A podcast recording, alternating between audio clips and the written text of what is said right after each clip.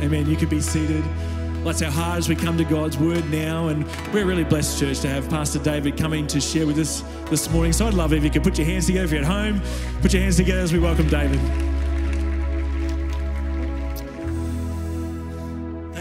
Much, Nathan. Great uh, honor and privilege to be able to share with you this morning. And uh, as Nathan mentioned in announcements, we are wrapping up this little series that we've been involved in, in uh, this series called Invisible War. Now, I don't know about you, but I found this incredibly helpful. And uh, when I first came to faith, I recognized and realized that we are in a battle, uh, that we are in a war. You know, the uh, evil versus good and this battle that rages around us. And so, but for me, I still have found this so helpful. Even though we, we kind of understand and know, yes, there is a war that rages, it's been such a helpful series as well as I've discovered um, some just amazing revelations at looking at this. And so this morning, we wrap up this series. This is the last part of our series. Uh, although we are doing our prayer night, which I want to encourage you to come out to as well next Wednesday night, or this Wednesday night, sorry. Oh, ne- yeah, next Wednesday. I said it right the first time. Um, and so uh, we are wrapping up this series, and we're going to look at this morning specifically at how to prepare yourself, how to prepare yourself uh, for spiritual battle. So it's a very, very uh, important topic. Now, I remember a little while ago now, there was uh, one of the guys who looks after uh, sort of. Um, quite a few chaplains in this area. He's sort of like a regional um, yeah, overseer of some of the chaplains in this area, uh, works for SU. And I remember uh, a little while ago he, he rang, or maybe we had sort of bumped into each other, and he said to me, he said, David, uh, every now and then um, our chappies in, in this particular region, they gather together and we meet every so often just to meet up. And he said, uh, would you be interested in coming and just sharing very briefly, uh, but sharing with some of our chappies and just encouraging them? And I said, I would love to do that. I would absolutely love to do that because I value the work that chaplains do, wherever it might be, whether it's in a school, a hospital, uh, wherever it is. I really value chaplains and I'd love to encourage them and spur them on. I just uh, value what they do so much. He said that'll be amazing. Now, uh, there's many of you are far more organised than I'll ever be, and so he gave me plenty of notice, maybe three or four weeks' notice. He said, "This is the date, this is the time of the day." I said, "No worries, I'll plug it into my uh, calendar." Well, I didn't, and uh, not that I meant to, but I just I just forgot or whatever. And so uh, one day I was here, and thank goodness I was here, but on the property. And one day I was here, and I, I, cha- I just noticed one of our local chaplains from the school was here, and I said, "Mate, so good to see you," you know and, and it's such a blessing for me because I get to catch up with a lot of these chappies through our shift school tours. And I said, mate, so good to see you. And I was chatting to him for a little bit. Then I saw another chappie rocked up and I thought, this is awesome. Like, what are you guys doing here? And, and they all sort of, all these chappies start rocking up. And then the, the, the head, the, the guy that looks after this region, he turns up and I said, mate, so good to see you as well. And he said to me, he said, um, oh yeah, it's great to see you. So are you, are you good to, are you still good to share with us today? And I was trying to think, I'm racking my brains, and not brains, one brain, uh, but I'm racking my brain thinking, what, what's this? And you know how sometimes your mind's like going so fast? And, and, so I'm, I'm going through and going through, what, what is he talking about? And then I remembered he'd asked me to share with these chappies. Well, I completely forgot. And uh, I just looked at him and he said, So you, are you still keen? You're still right? I said, Yeah, absolutely. Like, super keen. And uh, he said, Oh, no worries. And I said, Hey, do you is do I have five minutes? Like, do you have five minutes? Just I'll, I'll, just go grab something. And he said, No worries. Yeah, we're just still gathering together. Five minutes, and we'll see you in five minutes. I said, That'll be awesome. Now, when I said I'm just going to go grab something, I meant I'm going to grab something from my brain to share uh, with them uh, to encourage them. And so, long story short, I came back down, and, and God was so gracious, and I just I, I, thought of some awesome stories and some great things that had happened lately, and I encouraged the chappies, and hopefully it was all good. Um, I apologise about that, mate. Um, so hopefully it was all right. But, uh, but what I realize, and I've learnt this many times now, there is power in preparation. Preparation can be really, really helpful sometimes. And there I was sort of stumbling around, but preparation is powerful. And what we're looking at this morning in this is this very thing. As we engage in an invisible war, as we engage in the spiritual battle, we are looking at specifically this morning the power of preparing yourself for the spiritual battle. And we need to be prepared. Now, don't get me wrong. Uh, the, the other tendency is this in this series is to become fearful or worried or concerned. We don't need to be because we serve a great and a mighty and a powerful God. Uh, but, but we need to be prepared. We need to be prepared. So we've been looking at these, these verses over the last little while, and we're going to have a look at it again today as we reflect over again in the last part of this series. It's Ephesians 6, and we're going to look at uh, verses 10 through to 18. But it says this in verse 10 finally, be strong in the Lord and his mighty power. Now, I love that Paul, at the start of his, uh, as he writes, I love that he reminds us and reminds those that are reading his letter that we uh, can be strong in the Lord. Why? Because he is mighty, because he is powerful. Now, like I said, it's easy in a series like this as we look at the spiritual warfare that we're engaged in. It's easy in this series to, uh, particularly in Connect Group, for example. I mean, some of the stories that have come out as we've, as we've come together and met together of some of those intense spiritual battles that we've had. And it's easy to accidentally bring glory to Satan through those stories. But we're reminded no, no, you don't need to be fearful. You don't need to be concerned. You don't need to be worried in these moments because we serve, as Paul writes here, a mighty and a powerful God. Last night is nothing like getting some sermon illustrations the night before you have to preach. And uh, last night I was up pretty late downstairs and I'm working on this sermon and I hear this thud. Uh, we have two children now. I hear this thud. It sounded like my daughter falling out of her bed, and then um, she starts running along the, the hallway upstairs. And I thought, I'm not surprised. Here I am downstairs, up late, uh, working on a sermon that reveals, uh, you know, Satan's tactics. And of course, he's going to have a go at me. And I go uh, to the stairs, and my daughter's there, and she's crying, and she's all upset. And she says, Oh, Dad, Dad, I'm scared, I'm scared. And I thought, of course you are, because this is the series that we're in. And so um, I go upstairs and I said, Oh, it's all right, Graceland, come on, let's go back to bed. And she doesn't want to bar but she says, No, no, no. She said, Dad, there's something in my room. There's something in my room. I said, No, I'll go have a look. And I had a look. There's nothing in her room. And, and I say, Come on, let's go back. We'll pray together. She said, I can't. She's terrified. She's terrified. She's so scared. And I said, uh, I said, we'll pray together. So I coax her back into her room. She gets into her bed reluctantly, and we pray together. And we pray, and I said, Grayson, you'll be fine. God is with you. His angels are surrounding the house. We're here as well. And uh, she wasn't too convinced. I said, You'll be fine. Just try and get some rest. And I left the room. And next minute, I hear her getting back out of the bed. She doesn't want a bar of it. And she, I go back in and she says, Dad, why do you always leave me here on my own? Why do you always leave me here by myself? And I said this to her, and, I, and I've said it before. She's, uh, you know, said that to me uh, once before. I, I said, Graceland, I said, you know, this is the amazing thing about knowing God. This is the amazing thing about uh, coming into a relationship with Him. I said, Did you know God's word says, she's sitting on the edge of her bed, she wants to get out. I said, Did you know God's word says that He will never leave you nor forsake you? You don't need to be fearful, you don't need to be worried because did you know if your entire life, which is only four years, your entire life, God has always been with you, even when you felt alone? And did you know God? God will always be with you for the rest of your life. This is amazing. And she was kind of, you know, she was kind of taking it all in. I don't think she was too convinced. But there is power in, as Paul writes, there is power in God and his promises. And so we can come into a series like this, like my daughter, and feel worried and scared and concerned about the spiritual warfare that rages. But we're reminded that no, God is with us and he's powerful and he's mighty, that, that Satan is no match for the King of Kings and the Lord of Lords. He's no match, no match for our great God. And so we don't need to be fearful. And Paul continues in verse 11. He says, Put on what? He says, Put on the full armor of God. You see, he reminds us that you've been given the resources that you need to combat the spiritual battle that you will face in your Christian walk. Put on the full armor of God so that you can take your stand against who? Against the devil's schemes. He's roaming around like a roaring lion, looking for those of who he can devour. For our struggle is not against flesh and blood, uh, but against the rulers, against the authorities, against the powers of this dark world, and against the spiritual forces uh, of evil in the heavenly realms.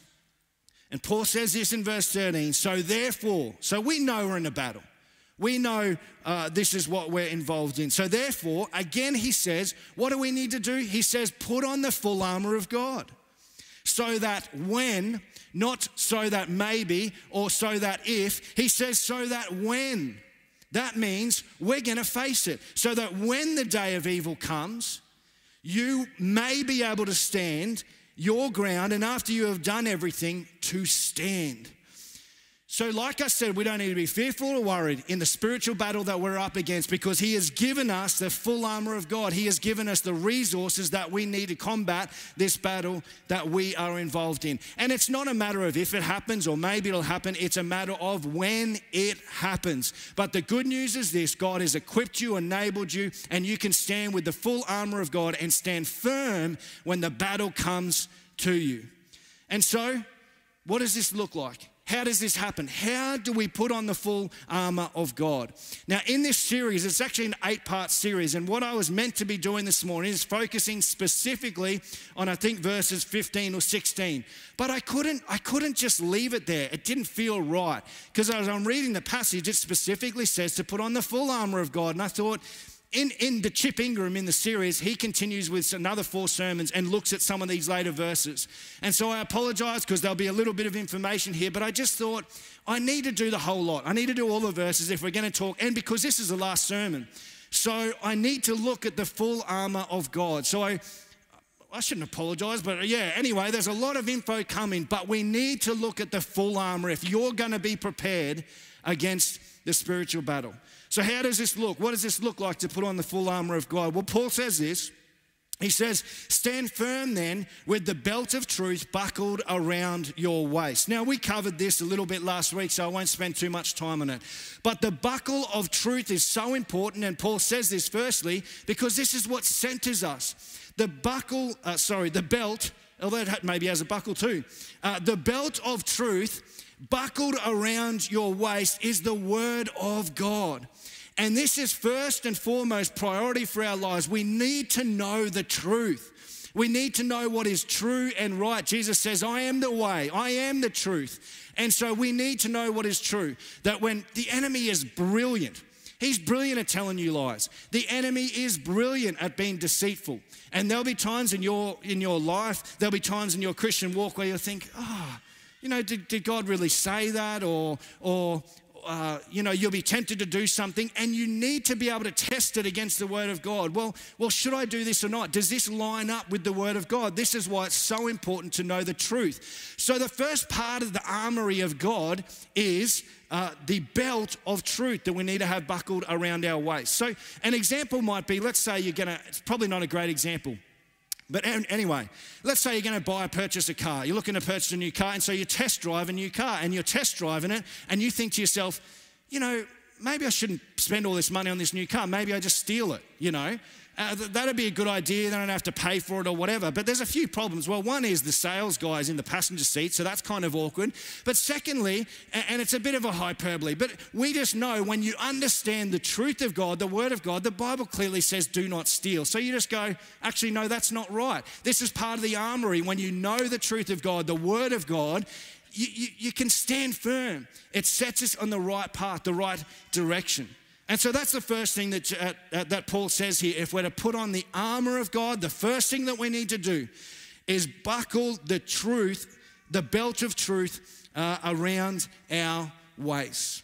Now, the devil comes, and he's so subtle. He's so subtle. The devil won't often throw at us really big, explicit, like, oh, that's an absolute no brainer. I think if I recall correctly, um, there's a book, some of you may have heard of it, called The Screwtape Letters. It's written by C.S. Lewis, and it's like the, the devil is training his little apprentices of how to get Christians off course. And he speaks about this and he says, don't, don't make it so clear to Christians what you're doing. You've got to be really subtle. Like he's training these little um, devils, you know. He's like, you've got to be really subtle. So it's just the little things. It's the little things. And over time, you'll get them off course. Now, it's really interesting because C.S. Lewis, apparently, when he wrote that book, he went into a deep, deep, dark depression. And the reason why was because uh, he had to basically get in the mindset of the devil. He had to get into a place of that. And he said that he went through a very, very dark time in his life as he writes this book. But it's, it's insightful and it gives us insight into what the devil is trying to do. And he's so subtle. He's so subtle. And so, the first thing to put on the armor of God is the belt of truth in our lives. Now, secondly, which is what I want to spend a bit more time on, but secondly, he says this the other part of the armor is with the breastplate of righteousness in place. The breastplate of righteousness in place. We put it on. A vest that protects our heart, it protects our body when they're going out to war. It was uh, mainly. Uh, constructed or built out of chain mail or out of bronze and put together, and it was to, to, to protect the heart. Now, this is a big one. This is uh, huge. Now, the, to put on the breastplate of righteousness is to walk, a big part of it is to walk in obedience to God. Now, I know that we always struggle and we stuff up at times and we sin and we fall short. That's the reality of the sinful world in which we live. We don't always get it right. But it's a a, an attempt to live a righteous life, to understand and to know how God wants us to live and to walk in that obedience. I think Chip in one of the videos, he says this. He says, if you know what God wants you to do, but you blatantly walk in disobedience, basically what you're doing is you're opening up your armory. You're opening up a hole for Satan to get a foothold there and to start to cause destruction uh, in your life. And so to put on the breastplate of righteousness is to live or to endeavor to live in a righteous manner, to know the will of God and to uh, walk in that. In Matthew 6:33 it says, "But seek first the kingdom of God." So you're seeking God out. You're understanding how does he want me to live? Seek first the kingdom of God and his righteousness. Our ways become his ways. We walk in obedience. I just jotted this down. As we wear Christ's breastplate of righteousness, we begin to develop a purity of heart that translates into actions. Wearing this breastplate creates a lifestyle of putting into practice what we believe in our hearts. As our lives become conformed to the image of Christ, our choices become more righteous, and these godly choices also protect us from further temptation and deception. So, what are some of the things that can cause? Uh, uh, the enemy to get a foothold, to, the, to open up the breastplate of righteousness. It may be things like carelessness. It may be things like pride. It may be things like unbelief or abusing grace or disobedience, as I spoke about before. A refusal to forgive, a reliance on personal righteousness, or allow earthly concerns to crowd our time and um, for an intimate relationship with God, and in effect take off the breastplate of righteousness, minimizing its power to protect us. So here's some of the things in our life that can cause a, a chink in the armory, so to speak, to put on the breastplate of righteousness. Carelessness, poor choices, I mentioned pride can be a big one as it rises up in our hearts. It gives the enemy, it gives the devil a foothold to start to break down your life and cause hurt to yourself and to others. Pete, uh, Pete's often shared this story, often does it with the interns. When we have a session with the interns, I think he shared it from the stage, I'm sure. But uh, I apologize, I'm stealing it from Pete, but he took a story of mine earlier on, so we're even now. Uh, but, uh, you know, he, he shares about it's, it's a great it's a great story actually he shares about in when I first came to faith, to give you a bit of context, when I first came to faith at about 18 years old, God had transformed my life. I was living with, a, uh, with hopelessness, a fear of death, no hope for the future, uh, no ultimate fulfillment, um, you know, wanting purpose in life and all those sorts of things. And when I came to faith, I discovered all those things and I experienced life and life to the full. And I experienced, it was like God saved me. That's the best way I can describe it. God saved me. And when that took place, all I could think about is, oh my goodness, this is so amazing. I am going to tell people about this for the rest of my life. That was it. I, I, just was determined. I didn't need a title, I didn't need to be a pastor. I was just wherever I was, I was going to tell people about this for the rest of my life. And so I just started serving and jumping in and sharing with people on the job site and all sorts of things. But then, because God had saved me, I wanted to give back and I started serving in the church and engulfing myself in young adults ministry and all these sorts of things. And I, unbeknownst to me, the church had been praying. And the church had been praying whether or not I should be called on as a intern pastor here in this church. I had no idea, and that was certainly not my intention to become a pastor. And so they'd been praying, and I had an opportunity to preach on a Sunday night. And I preached that night, and I was, you know, in the lead up, I'm sure I was praying, what do I preach on? And it was a no brainer for me. The gospel, it's the greatest news in the whole world. I'm going to preach that, and I'm going to call people for to, to respond. And so that night I preached the gospel and I called for response, and I didn't know what was going to happen. But that night, as Pete recalls, 15 people came forward to receive Christ that night and uh, and I was yeah, it was it was pretty amazing. It was and and and Pete shares this story like this from Pete's perspective. He says this: Here's Pete. He's sitting there and he's senior pastor of the church. And as he's sitting there, I get up to preach, and 15 people respond to receive Christ. And Pete's sitting there and he thinks to himself, oh, hang on a minute. You know, I've been I planted, you know, God's helped me to plant this church. I've been senior pastoring here. I've called plenty of responses, and never in all my years of pastoring have 15 people responded. And so he's sitting there thinking, oh, that's, that's no good. Like, this young fella can't get up, preach his first sermon, and 15 people respond. Like, what does that make me look like? You know, there's all these, these things going through his head. But it doesn't take too long. And see, it doesn't take too long before he realizes in that moment, hang on a second, this isn't of God. These thoughts aren't of God. This is, in his words, this is a pit thought from the pit of hell. The enemy's, you know, the enemy's rising up here and he's starting to put things in his mind. Hey, hey, you've never seen that many respond. And where does it come from? A place of, all of a sudden, a place of pride or whatever. And, and Pete, you know, quickly repents. And I feel a bit awkward sharing the story about Pete. But anyway, but he repents and, and he's a godly man. So, uh, so but, but it's a pit thought, but this is what the enemy does, doesn't it? Pride rises up in our hearts and we think, oh, you know, that's never happened to me, or how come that didn't, you know, happen? And all of a sudden, the, the breastplate of righteousness, all of a sudden, there's a hole that starts to be exposed, and the enemy, he only needs a little bit, and he just gets in a little bit, and he can start to just turn the screws, so to speak, in your life, and all of a sudden, he gets in. This is one area where we can allow Him to get into in our lives. Pride, unbelief is another one. I don't know about you, but I tell you what, I struggle with this all the time. A sense of unbelief. Could God really do that? I know He said this, but oh, could He really do it? Even in the small things in my life, oh, I'm not too sure. Would He, would he be able to do this? I remember a little while ago when I bought my first house many years ago, and it just the way circumstances were, it got to a point where we were going to sell this house, and and you know, it probably wasn't such a bad thing, but I remember there was some. The house was located in an area where the soil wasn't great and there was just general movement uh, that sometimes happens.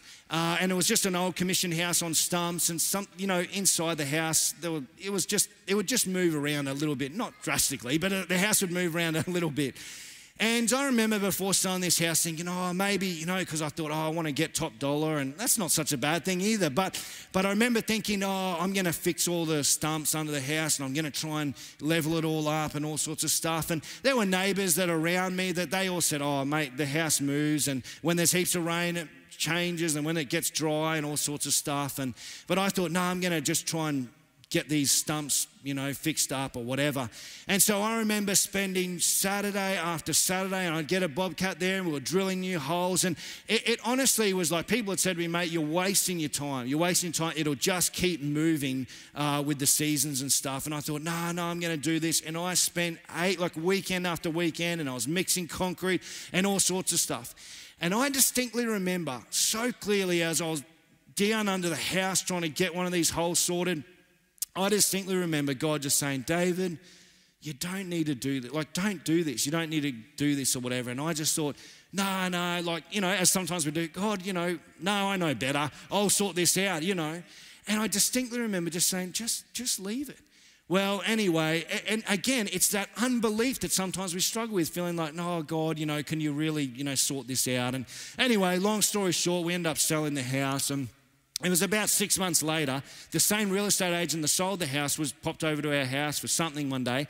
And he said, Hey, he said, Have you driven past your old place?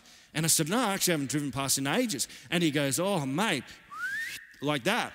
And I thought, What does that mean? And he goes, the house is in the air, like not just hanging in the air, but the house is, they've raised the house, they've lifted up and re stumped the whole house.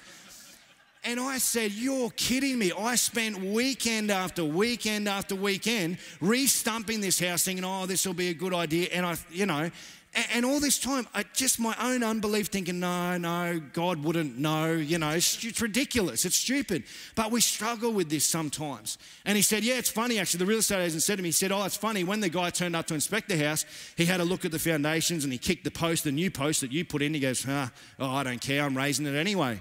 And I thought, oh, well, thanks for telling me.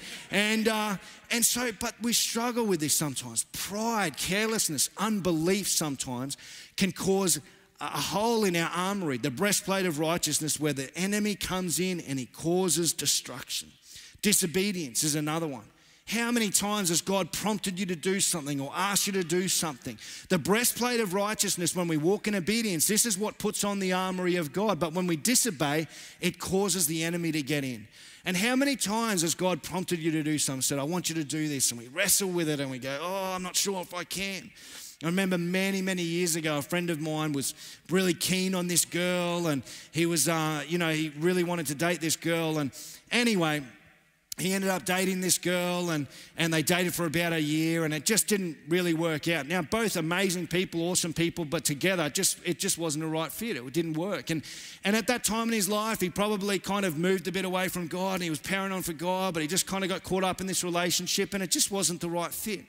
And later, after they broke up, and I can't remember how it all unfolded, if it was a mutual thing or what, but, but later on, he said to me, he goes, You know, I, I think going into it, he goes, I don't know if I actually felt like it was from God, it was the right thing to do to enter into that relationship, but, but I was just consumed and I just wanted to do what I wanted to do.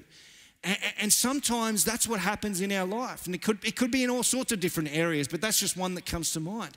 But it, happens in all sorts of areas of our lives where God wants us to do something, but we think, no, you know, often the biggest enemy is self. I, I am so selfish, and I need the Holy Spirit to break down my own selfishness. It's terrible because time and time again, God says, I want you to do this. And I think, no, I want to do what I want to do. And it's such an awful trait. But it, and, and praise God for the Holy Spirit as He empowers us and helps us in this. That's the work of sanctification in our lives. But but this is what happens in our heart and in our lives. And when we disobey, when we go our own way, when we do what we want to do against what God's will is, it just opens the door for the enemy to get in and start to cause destruction in your life and hurt you and hurt those around you. So this is what this is the breakdown. So we need to put on the armor of God, the breastplate of righteousness, which is mostly centered around the obedience to God. Verse 15, he says this. What's another way? How, what's another area of our lives to put on the armor of God? Well, he says this in verse 15 and with your feet fitted uh, with the readiness that comes from the gospel of peace. So, first of all, we've got the belt of truth. Secondly, we've got the breastplate of righteousness that we put that on. We live in obedience to God. Thirdly, we are fitted with the readiness that comes from the gospel of peace. Now, what is Paul saying here? Well, he's saying this. He's saying there is power, uh, or let me put it this way. I remember. Uh, I remember a few years ago, quite a few years ago now, going on like a Christian surfers uh, camp weekend away. And for some reason, where we were staying, I think there must have been some chessboards there. And so we just, I, didn't really play chess much at all. I've played it a few times here or there, but on this weekend there was a few chessboards there and the boys brought it out, and all of a sudden we found ourselves playing heaps of chess. And there was one guy that I was playing, and he was really good, and, and I kept trying to beat him, but he just kept beating me, and I kept wanting to play again. And every time I would get into this position where I think, yes, I've got him here, you know, I'd make some moves, and I think, I've got him, I've got him. He would make a move, not in necessarily a defensive way, but in an offensive way. And he would make a move that would attack one of, you know, my, um, what do you call them, chess pieces, attack one of them. And then I would find myself, I thought I was in the offense, but then I would find myself in the defense. And he kept saying this one line that actually got, got quite frustrating after a while. And he'd say, you know what, sometimes the best defense is offense. And he'd make his move and I'd be back in the defense again. I'm thinking, this guy's frustrating me. But he kept saying it time and time again. You know, sometimes the best defense is offense. And when Paul says this, in essence, this is kind of what he's saying here. He's saying, and with the feet fitted with readiness that comes from the gospel of peace. What he's saying is this there is power in being prepared and being ready to share the gospel with those people around you. Part of the armor of God is being fitted ready with the shoes to share the good news of Christ. It engages, it engages the battle, and there is power, though, in the gospel message. There's power in the gospel message as you share it with those around you. It is part of putting on the full armor of God. Romans tells us this in uh, Romans 1. It says, always, oh, Peter talks about this. He says, always be prepared to give an answer for the hope that rests within you, but do it with gentleness and respect. And in Romans, Paul talks about the power of the gospel. He says, For I'm not ashamed of the gospel of Christ. Why? Because it's the power of God unto salvation to everyone who believes. So he says there's power in the, in the gospel. I think Chip Ingram says this, and it's a great quote, but he says, The power is not in the messenger, the power is in the message. The power is not in the messenger, the power is in the message. And part of putting on the armor of God is being prepared to share the message. Because as you share the message, as you proclaim the gospel into people's hearts and people's lives, there is something powerful in the spiritual realm that takes place. As you speak the words out into somebody's life and you proclaim the gospel, there is a power that comes and, and it's a, a power on those words, the gospel message itself, and it impacts the person's heart and exposes and, and does a work that, that sometimes we just don't even understand or realize what's going on. And I've experienced this at times. And maybe you have too. As you, you share with someone thinking, I don't know, you know, I did, I made a mess of that. I don't even know if they understood what I was saying. But I've experienced the power of God as the message of the gospel goes into people's hearts and people's lives. I'm reminded there's, there's a few occasions where I've seen the power of the gospel taking place. SU camp, I'm reminded of, that was a powerful night. That's the night Travis came to faith that night, and many young people stood up. And I, I, I just, I was floored. I was thinking, what, what has just happened here? Uh, there was a, a few different occasions, but one in particular that I recall was schoolies two years ago. There we were, I was part of the Red Frogs program down there, and there we were. Now, during the week, as part of the uh, Red Frogs, we put on a church service midweek for the schoolies to come and experience what it's like to be part of a church service. Now, I mean, you think who would rock up to that? You know, they're down there to party and, and, and whatever. And so, uh, but we put on this church service, and as we build relationships with these schoolies, we say to them about midweek on the Wednesday night, Do you want to come and experience a church service? We'll come to Red Frog Church. And surprisingly, a lot of them say, yeah, absolutely. And uh, the Surf City Church is quite a big church. It probably fits at least uh, six or 700 uh, in there. And so a couple of years ago, and we had schoolies on that Wednesday night, we had schoolies coming through the doors, coming to experience Red Frog Church midweek. And I had the great privilege and honor of sharing the gospel on that night, and there was some worship and stuff like that. And I remember standing at the back, and because I'm praying my guts out. This is the other thing. When you when you when you got to step up and when you got to share the gospel, it keeps you healthily accountable. Like you seek God, don't you? Like you pray your guts out because you're like, I'm putting myself on the line here. And so uh, I'm standing at the back and I'm watching the service unfold as the worship's going on, and I'm just praying, Oh, God, help me here. And the, the, the schoolies are running amok. I mean, to give an example, there's one guy, he's got a Nutrigrain uh, cereal box, and there's not Nutrigrain in it. He's put a hole in it with the goon bag where the, the thing can get out, and he's just like down in goon in the middle of the service and all sorts of things in the middle of this service. And so it, it kind of gives you a picture. Now it's awesome that they're there, but I mean it's it's it's pretty wild. And I remember standing at the back there thinking, my goodness, God, this is like, you know, what's going to happen here? How is this going to look? And I'm praying my guts out. Well, I go up to preach, and I, I just always, I don't know why, but I've always just thought you just give it everything you got, and you proclaim the gospel as true to the word of God as you possibly can. And I just proclaim the gospel, and I never often make the response very easy. I try and make it, you know, like a real, genuine response. If they're going to respond, they're going to respond. And that night I proclaimed the gospel there. And I said, I said, if you want to receive Jesus Christ to be Lord and Savior of your life, you need to stand up, no eyes closed, no hands up, no whatever. If you want to receive Him as Lord and Savior of your life, stand up in your seat and walk straight down the front. And I just was absolutely floored when at least uh, I don't want to exaggerate, at least 80% of the room then.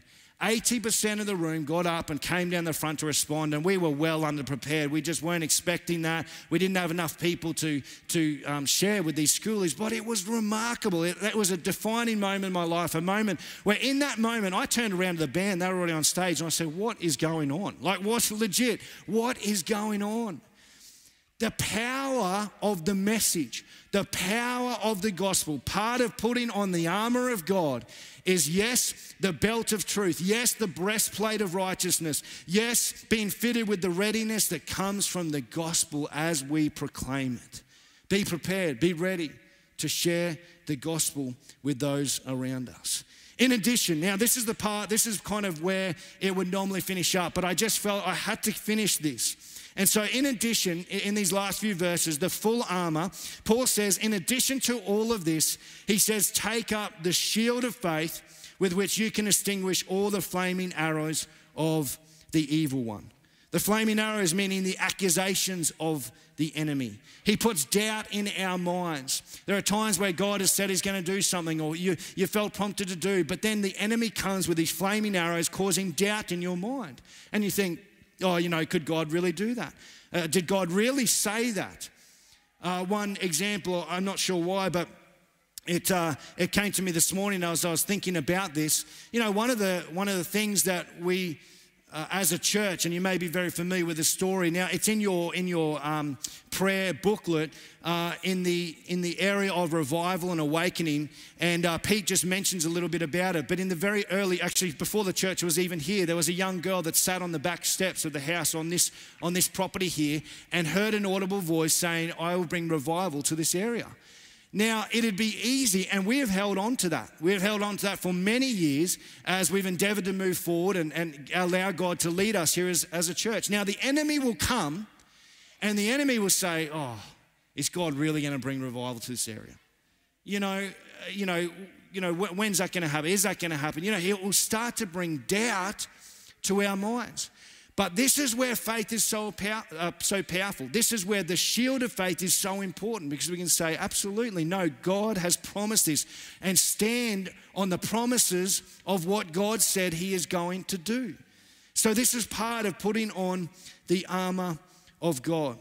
He says this in verse 17 take the helmet of salvation and the sword of the Spirit, which is the word of God. Now, what is the helmet of salvation for our lives?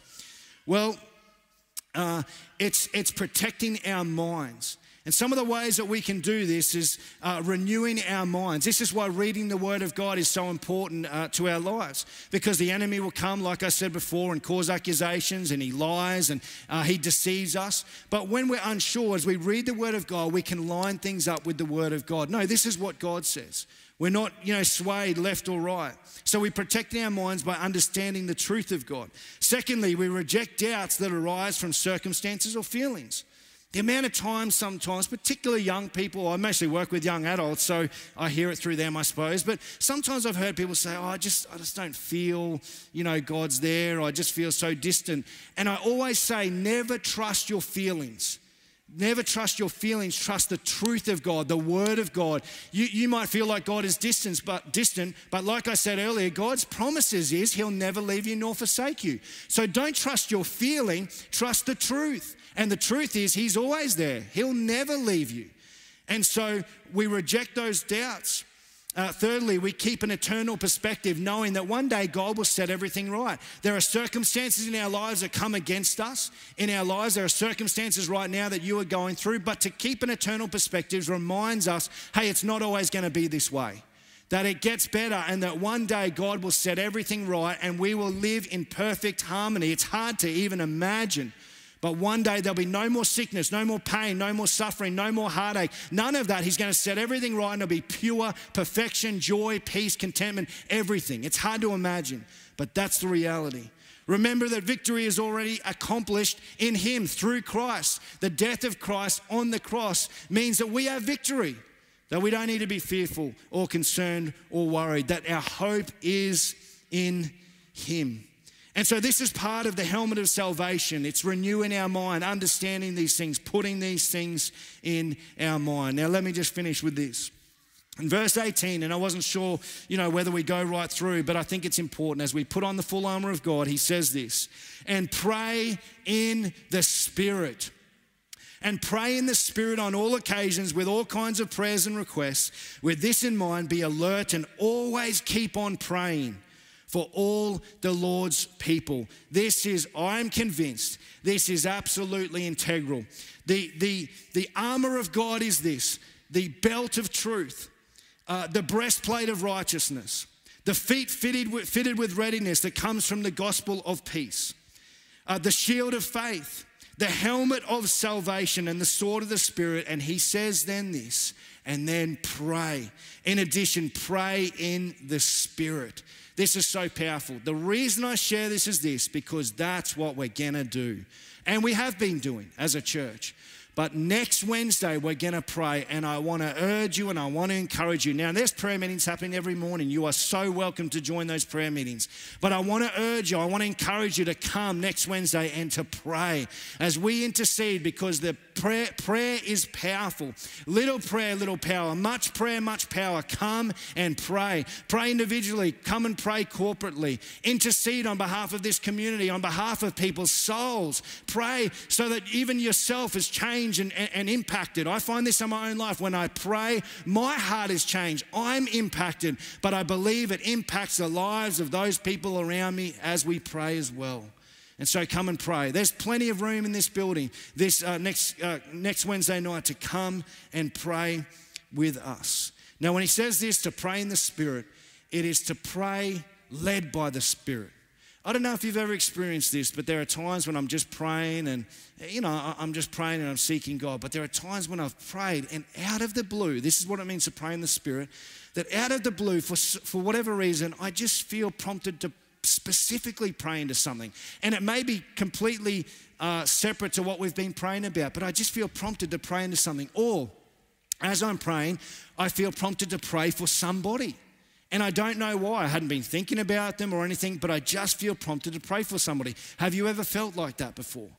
And then as I pray, I pray for this person. It seems a bit unusual, but I just do it anyway. Okay, God, and I pray for this person. And then later that day, I think there was probably something in that. As the Spirit leads us, as we pray in the Spirit, He leads us and guides us into what to pray for. And then later that day, I think there was probably something in that. And I text them or I encourage them or I give them a call. Hey, I hadn't seen you for a little while. And they go, Your timing is impeccable. Your timing is impeccable. Why? Because the Spirit leads us, and He says, pray in the Spirit. Seek the Holy Spirit, seek where He's guiding and leading us. And prayer is so powerful to the armor of God for your life. Romans 8 tells us this in the same way the Spirit helps us in our weakness. We do not, we do not know what uh, we ought to pray for, but the Spirit Himself intercedes for us with groans that words cannot express. So the Spirit leads us when we pray in the Spirit. Let me just say, I'm going to share with you one final story. I mentioned it at the start, and, uh, and then we're going to pray. But I mentioned this at the start that in a series like this, as we wrap up this series, it's been a powerful series, the, the Invisible War. But I want to say this again, and I felt, I don't know why, just as I was, you know, putting some things together last night, I just felt prompted to reiterate this again. It is very easy to come into a series like this, hear the stories maybe in Connect Group and go, man, this is too intense, too full on. The battle is really tough. But I want to say this you do not need to be concerned. You do not need to be worried. You do not need to be fearful of the battle because God is with you and God has given everything that you need to be able to stand firm in the battle. Now, let me just say this. Many, many years ago, I heard this story. It's powerful, as it just reiterates this. I heard this story, I read it somewhere. I've got all sorts of different books from past evangelists and revivalists. And, and I remember reading this story by Smith Wigglesworth. And, and uh, he was early 1900s, and God used him to impact many people's lives. And uh, one time he was away and he'd been ministering uh, somewhere in some other town and he'd been preaching the gospel and many people responding. And as he finished this one night, he goes back to his hotel room or motel room. He goes back there to just sleep that night and he had more ministry in that city or whatever that he was staying. So he goes back to his hotel room. He's just there by himself in his room and he gets ready for bed and he goes to bed uh, that night. He's fast asleep, but in the middle of the night, he wakes up. Now, the, God is omnipresent. He can be in all places at, at, once. This is what's so powerful about God. The devil himself cannot be in all places at once. The devil himself can only be in one place at one time. Smith Wigglesworth had been preaching, proclaiming the gospel, and he's in bed all by himself and he wakes up. And as he wakes up, he looks at the end of his bed, and standing at the end of his bed is the devil himself. Now, I don't know how you would feel. I think I'd be gripped with fear And I've had some pretty hectic experiences before, and I've been gripped with fear and all sorts of stuff that have happened to me, some spiritual encounters. And I was gripped with fear, I just got to be honest. And so Smith Wigglesworth's laying there, and the devil himself is at the end of the bed. Well, how, how would you feel? I know how I'd feel. And this is what happens. This is how the story goes. He wakes up, he sees the devil, and he says, Oh, it's only you. And he goes back to sleep. Here's the thing we can, we can get worried or concerned. You don't need to. The power, God is, the devil is no match for the king of the universe. He's no match for the king of kings and lord of lords. God is all powerful, all knowing, and you can trust him with your life. You can give your life to him, and he's given all the resources that you need in the spiritual realm to engage in the battle. So come on, let's put on the armor of God. Let's stand firm in our faith and walk with God as we walk in obedience in Christ. Let's stand together. Let's pray as we finish our series together. Father, we thank you for your word. We thank you for your promises. And we thank you, great God, that we don't serve a dead God, but a God that is alive and active. That we serve a God that is all powerful, all knowing, that is able to take care of us, great God. And we just thank you that you have given us the resources of the armor of you, great God. And I just pray, Lord, that you would use our lives powerfully as we put on the armor of God, as we engage in the spiritual battle, the spiritual warfare, great God. That you'd use our lives and that we would see your kingdom move forward in power, in great power. In Jesus' mighty name we pray. So we thank you, Lord, and we pray all these things in your name. Amen. Amen. Well, we're standing. We're going to worship our great God now. Let's give him thanks and praise. Amen. Amen. You know, it really is the best news in all the world. The good news of the message of the gospel that Jesus came he died the death that we deserve, that He rose again victorious, that we might have new life in Him. If you've been listening to this message today, linking in online or here in the service this morning, you know you've never had that moment of experiencing the freedom, the victory that comes through Jesus, the assurance, the peace, the freedom from fear. These are the gifts that Jesus brings to our lives. If you know that God is speaking to you, I want to encourage you this morning to respond to Him. If you're watching online, just click on the Respond to Jesus button, whichever platform you're on there. And, and by doing that, you're expressing your faith and trust. We want to help you. We want to encourage you and pray for you in your journey. If you're here in the service on the mezzanine level, we just want you to, to, to come this, this morning to let us know that. If you came with a friend, tell them, hey, I want to know that in my own life. I want to respond to that. And you can leave here this morning. You can know this today, this freedom in your own life by responding to Christ. And I want to encourage you, church, come join with us as we pray. We are praying and believing for breakthrough in our own lives, greater breakthrough in, in our community, in our city, in our world. How desperately our world needs this. So join with us as we pray over this next 10 days. It's going to be powerful. Let me pray a blessing for us. Lord, we thank you for our time together. Thank you for your presence with us. Thank you for the truth of your word. And so, Lord, I want to pray. Bless any who you're speaking to this morning. You're calling to yourself, Lord. Give them the courage. Help them just to respond to you now, Lord. And bless us as we pray, Lord, as we pray for breakthrough, Lord. We're asking for mighty things. We're believing, Lord, some powerful things are going to take place in this 10 days as we respond to what you've said to us through your word over this series. Bless the Connect groups this week as well, we pray. And we ask now for your blessing on everyone. I pray this in Jesus' name. Amen. Thanks so much for linking with in with us today. Don't forget our service tonight as well, 6 p.m., 4 p.m. as well. You can come out to that one, but 6 p.m. online. But God bless you and look forward to linking together again soon.